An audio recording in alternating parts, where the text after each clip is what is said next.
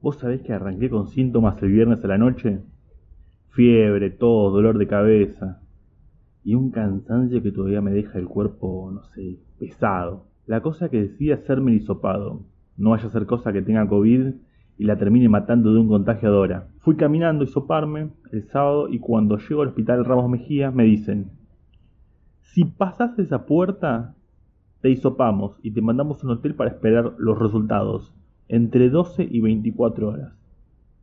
Tenés que llevarte agua porque a veces falta. Como todavía soy un ser humano con dignidad y que paga sus impuestos, probé por otro lado. Salgo caminando de ahí y como regalo divino me llega un chaparrón que me deja escondido en el techito de un kiosco de diario cerrado.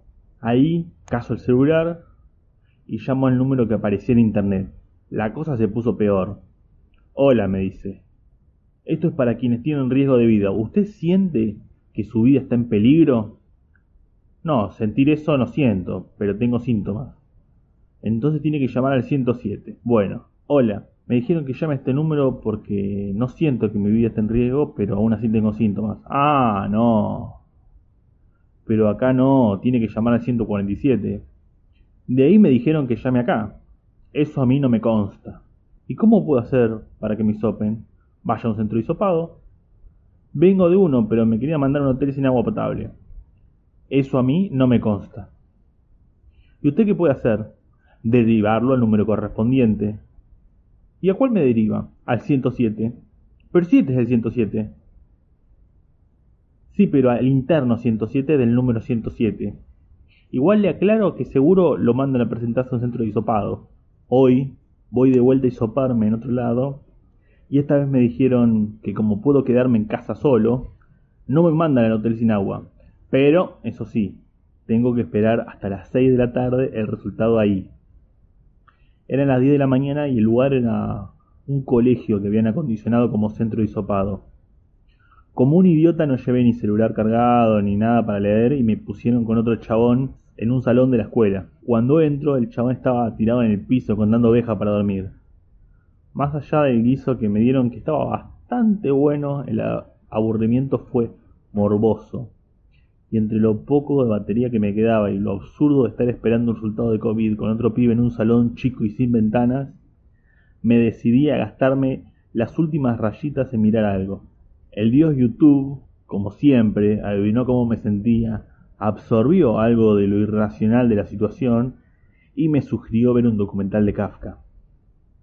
Era un documental chileno que contaba una historia en la que Kafka y la novia Iban caminando por las calles de Berlín y en una plaza ven a una nena llorando, desconsoladamente.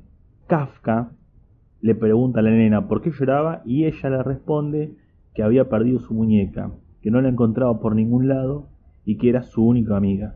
Kafka, ya en su último año de vida, tuberculoso, aún gozaba de buen humor y ganas para ayudar a esta nena a sortear su soledad y le dice, mira, tu muñeca me escribió una carta contándome que está muy bien, que está de viaje, que te extraña mucho.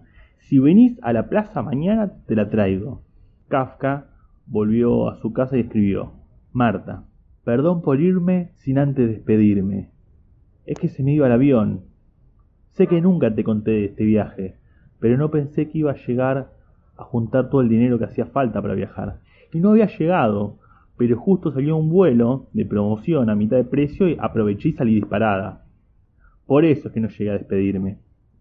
Ahora mismo estoy en la India, viajando con otras muñecas, conocimos grandes palacios, vimos a encantadores de serpientes, estuvimos meditando. Yo estoy muy contenta, y si todo sale bien voy a seguir viajando durante mucho tiempo. Pero no piense que ya me olvidé de vos, siempre me acuerdo y seguí siendo mi mejor amiga. Firma la muñeca. Kafka terminó de escribir la carta volando de fiebre y tosiendo sangre. ¿Y cuándo va a volver a escribir? preguntó la nena con la cara iluminada de contenta después de leer la carta. Y bueno, dijo Kafka. Debe estar ocupada, pero jueves pasate por la plaza que seguro algo te va a escribir. El miércoles a la noche, entre ataques de tos, escribió. Hola Marta, ahora estoy en China. Acá estamos todo el día andando en bicicleta y comiendo arroz. La gente es muy parecida entre sí y ya fuimos a ver la muralla. Vos sabés que me estoy poniendo de novia con un muñeco que también está viajando con nosotras. Es un soldadito de plástico. No me convence que en vez de pies tenga como una plataforma que les une las dos piernas, que nunca se saque el casco y que siempre esté todo verde. Pero bueno, es muy buen muchacho y muy caballero conmigo, así que una oportunidad le voy a dar. Estoy muy feliz de estar haciendo este viaje cuando seas grande también tenés que aprovechar a viajar. Te quiero mucho, Marta, y te extraño. Firma la muñeca. El jueves, la nena esperaba a Kafka en la plaza y se volvió a llenar de alegría mientras leía la carta. Jamás en todo ese tiempo de cartas de idas y de vueltas se le ocurrió preguntarle por qué lo había elegido a él para mandarle las cartas, por qué no se las enviaba directamente a la casa de ella. Jamás le pidió de escribirle una carta a ella, a la muñeca, y que Kafka se la lleve. Había como un pacto ficcional implícito, creo yo, porque cuando a Kafka no le dio más la salud para seguir escribiendo cartas y encontrarse con Marta en la plaza, le dijo que la muñeca había mandado una última correspondencia, en la que contaba que se había casado y que estaba embarazada, que debido a todo el tiempo que le ocupaban sus nuevas obligaciones, no tenía más tiempo para escribir cartas y que se volverían a ver cuando sus hijos muñecos sean mayores. Marta dijo que le parecía bien y se fue a jugar a la rayuela con otra nena que parecía empezaban ya a hacerse amigas.